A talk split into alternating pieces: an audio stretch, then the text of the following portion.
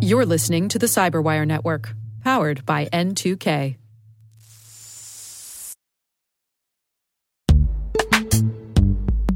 This episode is brought to you by Palo Alto Networks, the leader in cybersecurity. As AI driven attacks increase, organizations can't afford to have network security that's stuck in the past. Discover how Palo Alto Networks can help you predict what's coming and proactively secure against it with a zero trust, AI powered network security platform built to secure whatever, whenever, wherever. To learn more, visit paloaltonetworks.com slash network security platform.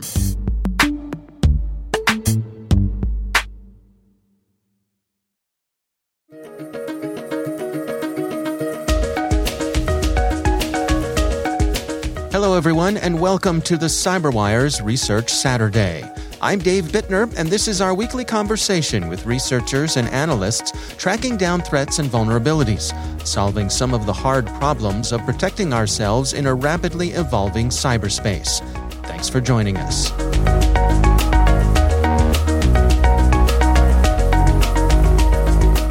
So, we had stumbled upon um, this threat actor team in September when we saw a number of very similar tactics being used, which were very different than what we were used to as we were just you know coming off the ransomware wave, um, where they were behaving differently.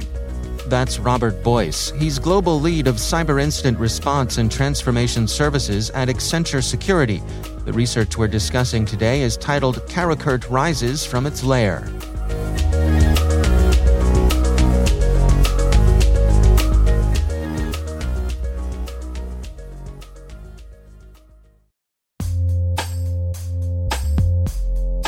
With over 8,000 threat hunters analyzing over 65 trillion signals daily, Microsoft works tirelessly with the federal government to keep our nation's data secure. This 30 plus year partnership is driving mission innovation that is secure by design. Whether optimizing your existing defenses or tackling advanced threats with AI, Microsoft gives you the intelligence and the automation you need to defend at mission scale. Let's work together to stay ahead of emerging threats and secure your mission anywhere. Learn more at aka.ms slash fedcyber. That's aka.ms slash fedcyber.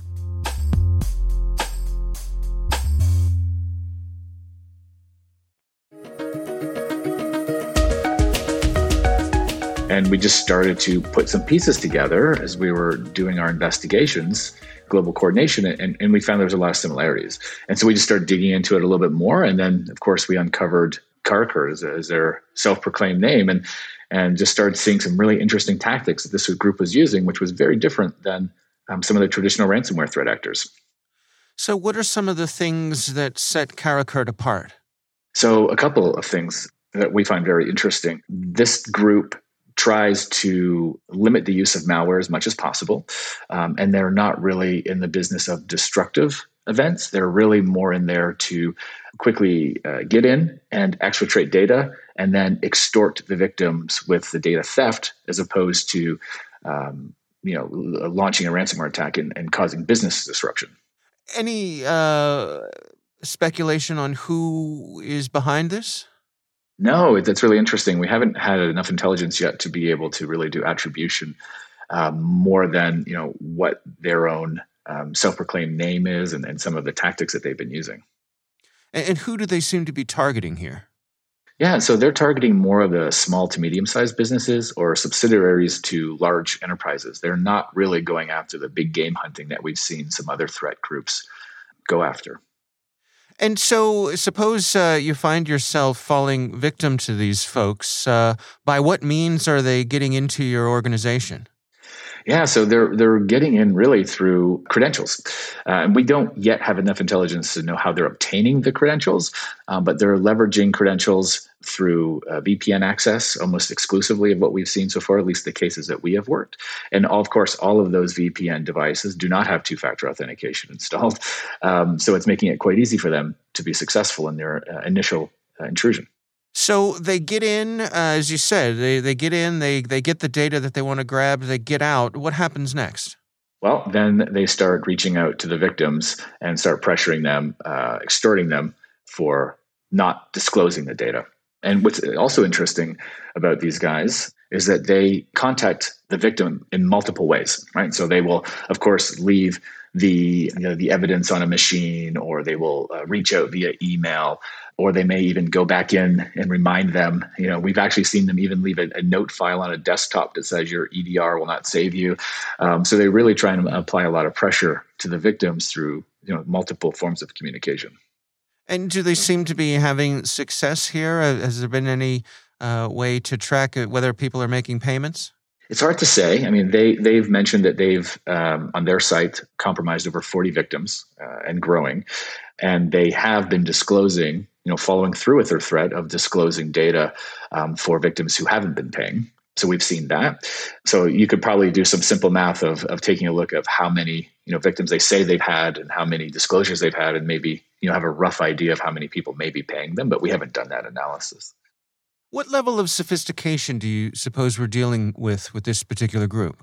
Yeah, I, I, it's hard to say. Like they're they're really in it for the short term wins, and so as I said, they're you know they're they're leveraging uh, known credentials, uh, targeting you know um, vulnerable systems that don't have the added protection of two factor.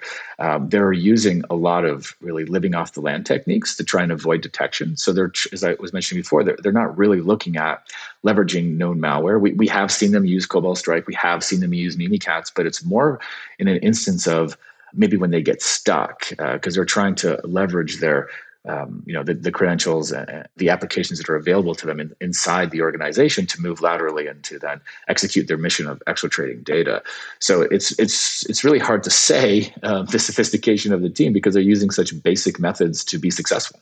And so, what are your recommendations then for organizations to best protect themselves? Yeah, this is a funny one. It's something we've been saying for I don't know twenty years at least. Uh, you know, patch your systems, turn on two-factor authentication. You know, the, just just the basic security IT hygiene would really help. You know, organizations avoid um, you know visit from this threat actor for sure. Um, and you know, and, and, as we were saying earlier, they, they are targeting small to medium-sized organizations, which probably often overlook these very basic security protocols. Yeah, it really seems like they're a an opportunistic group. Yeah, absolutely. Yeah, it's it's really interesting the the difference of you know when we were just before this happened because this we we we saw them stand themselves up in uh, June, you know, start registering their domains, get their social media ready in August, and then really we started seeing a cluster of activity in September, moving forward to the end of the year. Even even this morning, I, I was I received another notification from a client looking for help with for this exact team. And um, but prior to that, we were dealing with these you know larger destructive events that were making a lot of media headlines, and and it seems that this team has really tried to avoid not like play it under the radar, but also avoid attribution, right? And, I think there's a couple of reasons for that. You know, these are you know best guesses, but you know, as we saw the large ransomware events early in the year, we started seeing a lot more law enforcement engagement, and that law enforcement engagement, of course, um, led to some of the OFAC sanctions and having some threat actors on that list. And and when this team avoids malware and doesn't use malware, it's very it's much harder for us to be able to perform attribution right? And it also takes a target off their back um, when they're not having business disruption from being targeted by law enforcement. And of course, it makes it easier for the victims to pay if they don't appear on the OFAC list, or if we're not able to provide attribution to them to determine that they would be on the OFAC list. So, um, you know, it's a, it's a really interesting tactic.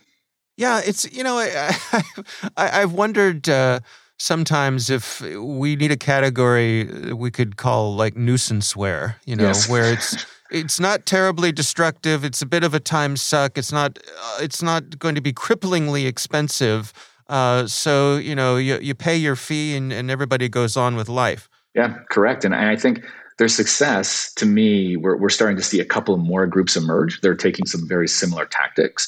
Um, so i think they're starting to set a bit of a standard for an alternate way to be able to get financial gain in, in this space without having to cause the business disruption and get all the attention that some of these you know some of the other bigger some of the big game hunters we've seen earlier in the year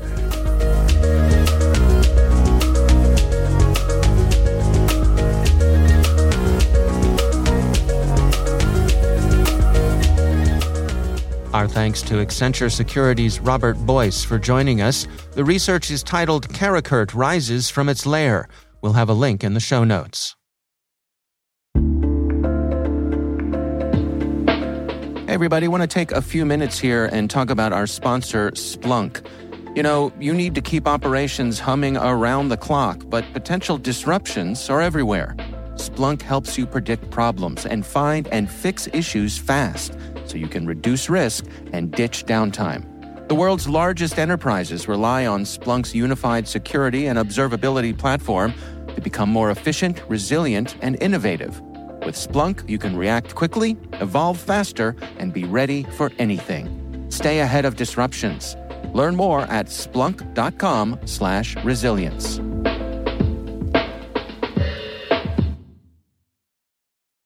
The Cyberwire Research Saturday is proudly produced in Maryland out of the startup studios of Data Tribe, where they're co building the next generation of cybersecurity teams and technologies. Our amazing Cyberwire team is Elliott Peltzman, Tre Hester, Brandon Karpf, Eliana White, Puru Prakash, Justin Sabie, Tim Nodar, Joe Carrigan, Carole Theriault, Ben Yelin, Nick Veliky, Gina Johnson, Bennett Moe, Chris Russell, John Petrik, Jennifer Eiben, Rick Howard, Peter Kilpe, and I'm Dave Bittner. Thanks for listening. We'll see you back here next week.